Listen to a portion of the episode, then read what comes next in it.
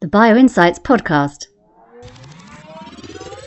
Episode is called Avian Influenza and the Risk of Pandemic. I'm Charlotte Barker, and today I'll be speaking with Mathilde Richard, Principal Investigator and Associate Professor in Virology at Erasmus MC. We'll be discussing her work investigating antigenic evolution of avian influenza viruses, the prospects for better vaccines, and the need for proactive measures to ensure global preparedness in the face of evolving influenza threats. Thank you for joining me, Mathilde. Okay, so let's start off then with a little bit about you. Um, how did you get initially involved in the field of virology and specifically in studying um, avian influenzas? Yeah, so actually, I have a bit of a funny, uh, uh, let's say, academic background because I'm a, a biotechni- well, biochemist actually by training. So I'm a biochemist engineer. So I did a master in engineering in France in an engineering school. Um, and then very early on, I realized that I didn't want to work in any company. I didn't want to work in the private sector. Um, I was not necessarily very much interested in engineering, actually. um, so the last year of my master's, I actually did another master in parallel, which was in, uh, in on microbiology uh, doing a research master that because I already thought, okay, I, I really want to try to do research. Yeah. Um, and so it was a bit of a sort of like a big jump from you know biochemistry to really microbiology and even virology. I already did at that time uh, during my master's a internship on influenza viruses, and I, I thought it was very interesting. Um, I was in general interested by RNA viruses because they evolve quite a lot uh, as compared to DNA viruses, and I think flu viruses are the, the, viruses that that everybody has heard about and and really sort of cause current yeah issues, whether those are coming you know from the the, the seasonal uh, epidemics or coming from the pandemic threat. So those viruses are just constantly on the move, and I thought it was very interesting.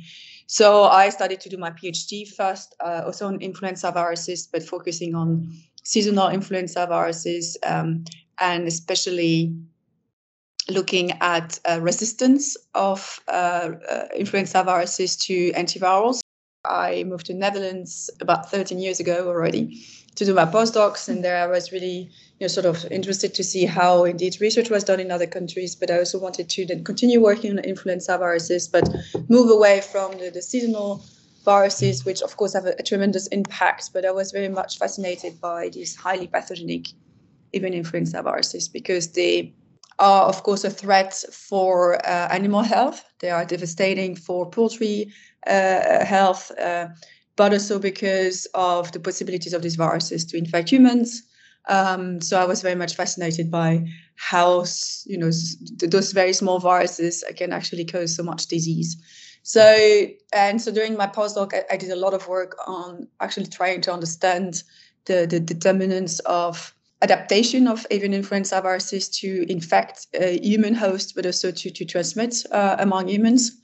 And after that, I started my own team back in 2018 with like on funding, uh, also on, on high path flu, but they're looking more at basically the emergence of these viruses, so how they emerge, how they transit from the low pathogenic forms to the highly pathogenic forms, and then further on on the antigenic evolution of these uh, of these viruses.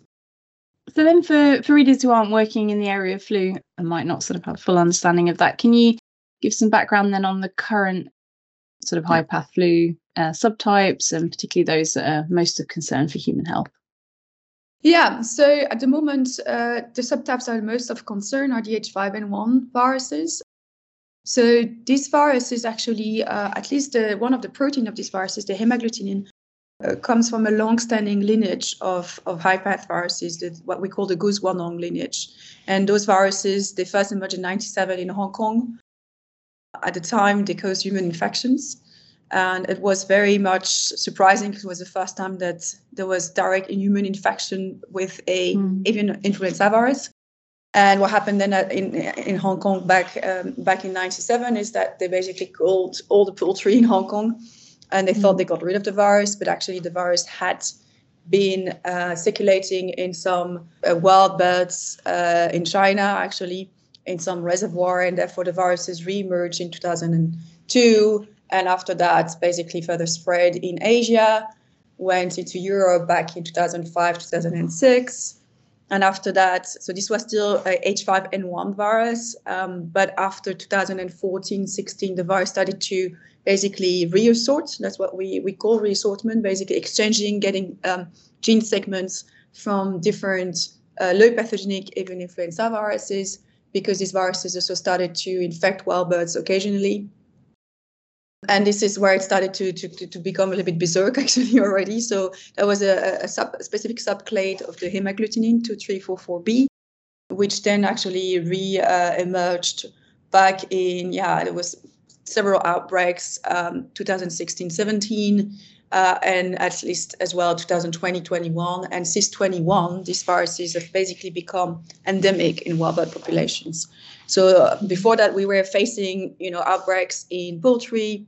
The virus was endemic in poultry, and there was some sporadic outbreaks in wild birds. But since 2021, the virus really is endemic in wild birds. Has then further spread as well from Europe uh, to uh, America and also now South America and even Antarctica recently last year. So the virus is very much spread uh, throughout the world, unfortunately, and is not ma- not more confined just to poultry population. And that is back to being an H5N1 virus. Um, that is really the one that has now been uh, sort of circulating extensively. So this is what we call a, a panzootic virus because it's everywhere. It's like sort of a pandemic, but for animals. It's everywhere in the world.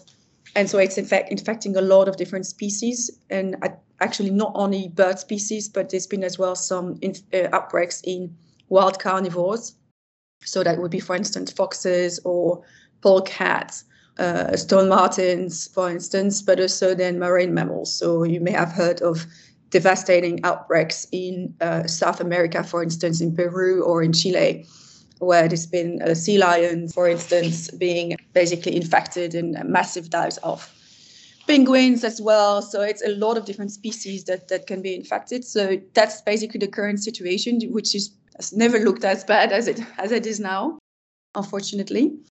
Yeah, and so those are really the viruses of concern. I would say. I mean, we shouldn't forget about the H7N9 viruses that are still in China to a certain extent. So these viruses they emerged in 2013 in China. They also caused a lot of human infections, so five waves of human infections. And after that, China started to vaccinate poultry populations, and the virus sort of slowly, at least, disappeared. Uh, but it's not fully extinct. Um, so there are still some reports coming from China of viruses that are still circulating to a certain extent. And because as well vaccination basically viruses is further evolving. So this is something we should still keep an eye on. I wanted then to ask a little bit about what you're working on right now. What sort of projects are your team working on?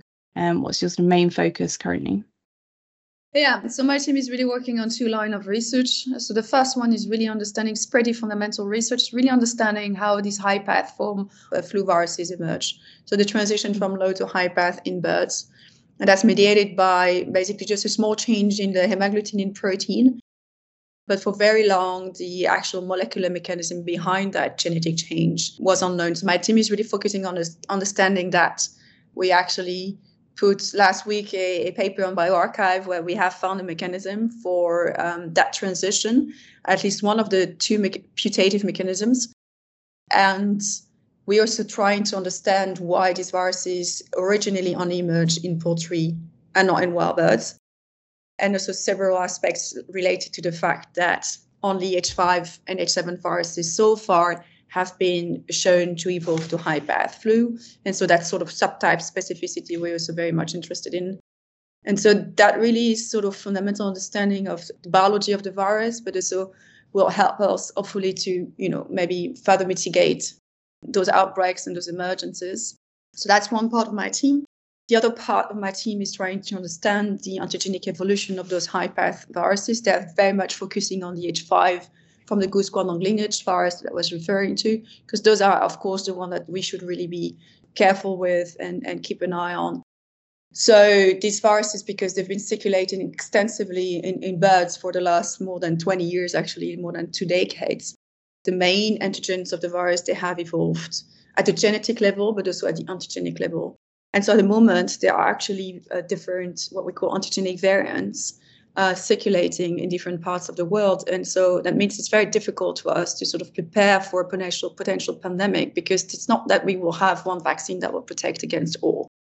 So what we're trying to do is to first really understand the antigenic evolution. We know that's happening basically as well because the WHO is issuing uh, every six months a report on the antigenic evolution of those zoonotic uh, viruses. It's not just restricted to H5 viruses, but also other threats. But let's say that a global overview and really powerful tools for us to monitor antigenic evolution of the viruses are still missing. So we have basically used antigenic cartography, which is a tool that was developed by Ron Fouchier here at Erasmus MC and Derek Smith in, uh, in Cambridge to basically visualize the antigenic evolution of viruses. And we've done that for um, H7 viruses, but also H5 viruses. And we're also trying to understand the, the, the mutations in hemagglutinin that may mediate that those uh, antigenic uh, differences. So that would allow us as well to sort of flag, you know, viruses with certain mutations as potential new variants as well in the future. And also, we've been using these uh, antigenic maps to design broadly reactive antigens. We can also use these maps to visualize antibody responses. So we do a lot of work in animals. Uh, we're also uh, looking to test some of our antigens in humans as well in a clinical trial. And the idea is that you can basically just sort of visualize the antibody responses of a certain individual uh, using these antigenic uh, landscaping tools. And that is very powerful because you can also have an idea of how broad the immune response is. And we have a, a set of uh, viruses that, that I think no one has, to be honest. It's, it's a very large set of viruses that are very much representative of the current diversity as well. Um, so these are the two sort of focus of my team how can the work then be applied to develop more effective vaccines? Can you tell me a little bit more yeah. about that side of the work? Yeah, so you know, of course, it, it is it is very hard to design good vaccines against influenza viruses because they are so variable. There's been a lot of effort in even trying to get a, a fully universal flu vaccine. So that means that one that would actually be protective against any kind of flu subtype, whether it was to be seasonal or from animal reservoirs uh, focusing basically on parts of the viruses that change a bit less uh, than than basically the, the main immunodominant parts of, of the virus. And some of that work is, is quite promising. It also sometimes is, is still very difficult because those parts are more conserved. They're also not really immunogenic. So that means that if you try to have an immune response against those, they are just not super strong. And that's the reason why they're conserved. so that's a little bit of like, you know, the chicken and the egg issue.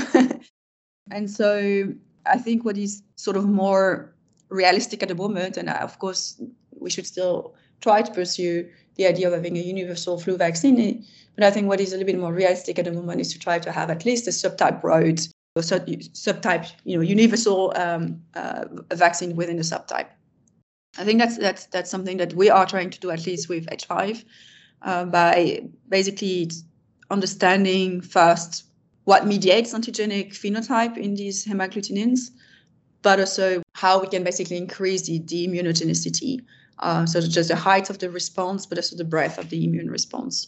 I think what is also very important is, is of course, the platform that is being utilized. And with the recent rise of mRNA vaccines, there's a lot to do there to explore for influenza viruses, which is you know cu- currently on, on the way as well by several companies, but also researchers.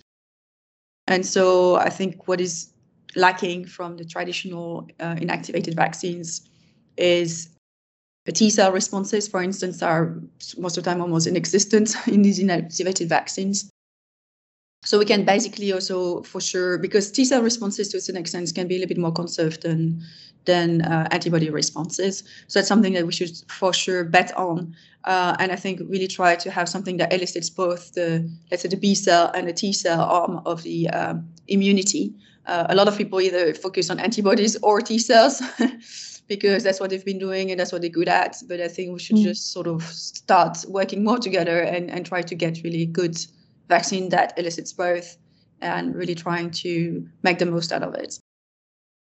So yeah, for what we are doing is really sort of having good we design good antigens that we hope to be able to sort of combine with powerful platforms that would then just help us to get a better immune response as well. And if I spoke to you again in five years' time, where do you hope mm-hmm. that you would be with that project and with the other projects that you're working on? Yeah, so with that project on the antigenic evolution in five years, I hope we'll have done a clinical trial on the one of our what we call antigenically central antigens. So as I said, those are antigens that are centered in antigenic space and that give quite a broad immune response, and so hopefully would protect against a wide range of uh, antigenetically diverse viruses. Uh, so yeah, we have plans to do a clinical trial. I hope we will have done it to see as to whether what we have seen so far in animals would actually also apply in humans. Because yeah, so that's one thing. And uh, so we have basically engineered uh, hemagglutinins in such a way that we get a, a better immune response, but we do not yet understand the mechanism behind it. So I hope that in five years we should have more understanding of you know how the changes that we have introduced in those antigens actually uh, boost the immune response. Um, that's my hope as well. And I hope as well, that's very ambitious, I think, in five years, but to to see as to whether this the knowledge that we have on H5 could actually be also applied to other viruses and whether this is something that we could also use to design better H7 vaccines. That's for the antigenic evolution part for the emergence part in five years. But we have now a very good mechanism for basically the transition from low to high path. So basically, the difference between low and high path is the multi-basic cleavage sites in the hemagglutinin, And that multi-basic cleavage sites is basically the result of insertions of nucleotides. And those nucleotides can be inserted either by basically the polymerase duplicating sort of neighboring parts, sort of reading again the template and sort of adding nucleotides that's one mechanism. And now we have sort of found a good explanation for that mechanism. That's the paper I told you about. That's the in bioRxiv that we put in bioarchive last week. And so on that work, we have for sure way more questions um, to refine the model to also understand whether there are so differences in different species. So I think we have plenty of work to do on that line of, of work. But what I would like to be able and to maybe have achieved in five years is to understand the other mechanism. And the other mechanism is non homologous recombination between the hemagglutinin gene and RNA coming either from other parts of the virus genome or from the host. And no one has any idea of how that works. Uh, so we have some some clues. I recently got funding to also study that, and so I hope in five years we have at least some better ideas about you know how that works and whether we can you know really pinpoint there as well the molecular mechanism. Very ambitious for five years. It's good to be ambitious. Um, so and a bit more of a i suppose a bit of a speculative question and i expect yeah. some people do do ask you a lot but um are we doing enough to prevent or prepare for a possible influenza pandemic as someone who's working in that field yeah, it's it's a difficult question. Um, I think we're not doing enough. I I think that it stems from the fact that I think the way we do research. I, I love my my work, but I think sometimes it is not. Uh, how to say that it is it, it is not necessarily offering the best possibilities for for global outcomes. You know, because we have to focus on on own careers. We have to get funding for our research we sort of basically have to survive one way or another. And that doesn't always give space to actually, and time and money to, I think, answer questions that are really um, at stake, I would say, in a coordinated fashion. So I think what is what we are missing is coordinated actions. And I think for mm-hmm. that it needs to come as well from governmental institutions that would found, you know, large consortiums to really be able to do and and of course there are some of them don't get me wrong i mean there are many of them but the way it is done and the way that, that we have to do research i think sometimes doesn't allow us to take the time and the, and have the freedom to be able to investigate uh, in a coordinated fashion. So instead of just all doing the same thing I think it would be better that we would uh, try better to, you know, sort of like bring people together with different expertise and and really start to address those big questions. In yeah, I think I think that the right term is coordinated actions. I think I think that's what's missing. So. Yeah, one would think that after the COVID pandemic, there would be still still a lot, uh, and there are, of course, some of these programs but I think we could do more, and I think that we would need to do more. So one of the big issue of how, yeah, what we are confronted with uh, with these outbreaks of emerging viruses is that we are always too late. You know, so the way we approach it is, is very reactive because we do mm-hmm. not really have any choice at the moment. You know, what happens is that there is an outbreak. By the time you get the virus to study it, by the time you have people that have time to study it, it takes a whole lot of time. So now, for instance, we have in my team characterized what we call recent viruses, but they're still a year or two years old, actually. so really to keep up with the evolution is extremely difficult. I mean, it's already difficult for seasonal viruses as well. That's why, as well, for seasonal viruses, we always, you know, a, a season late when we make the change in the vaccine composition because you can just basically learn from what has been circulating and it's hard to predict the future. Now, this is something that uh, we are working on to try to sort of predict the, the evolution for the seasonal viruses to be able to sort of like look in the future and design vaccines from that perspective and move away from that reactive sort of approach. And so this is what we are confronted with as well with these uh, emergent viruses, and and it's hard to do better because I think we would need to have way more knowledge of the sort of the, the genetic basis of antigenic change in these viruses, but also of the, the, genetic basis for the phenotypes that we know are important for adaptation to mammals. Um, and and once we know more and more and more and more, we might be able to then you know apply certain form of AI, maybe to be able to sort of screen in a in a higher throughput uh, the viruses that are currently circulating, not the one that circulated six months ago. so we're always sort of running behind and so I think we have to really work tremendously to to sort of change that and and try to keep up with the evolution or even try to somehow be ahead of it which might be easier for the seasonal viruses. I think that it, our our work show great promises.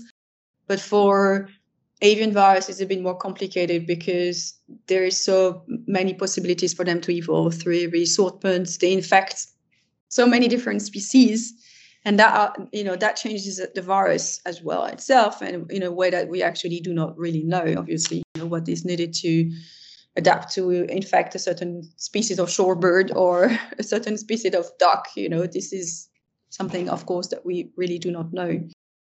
So yeah i think there's a lot that's being done you know. I don't want to i don't want to end up this on a negative tone but i can see that to, to really be prepared we would need to step up our game i think for sure. Thank you, Mathilde, for sharing your insights with us today. If you enjoyed listening, don't forget to subscribe to the BioInsights podcast.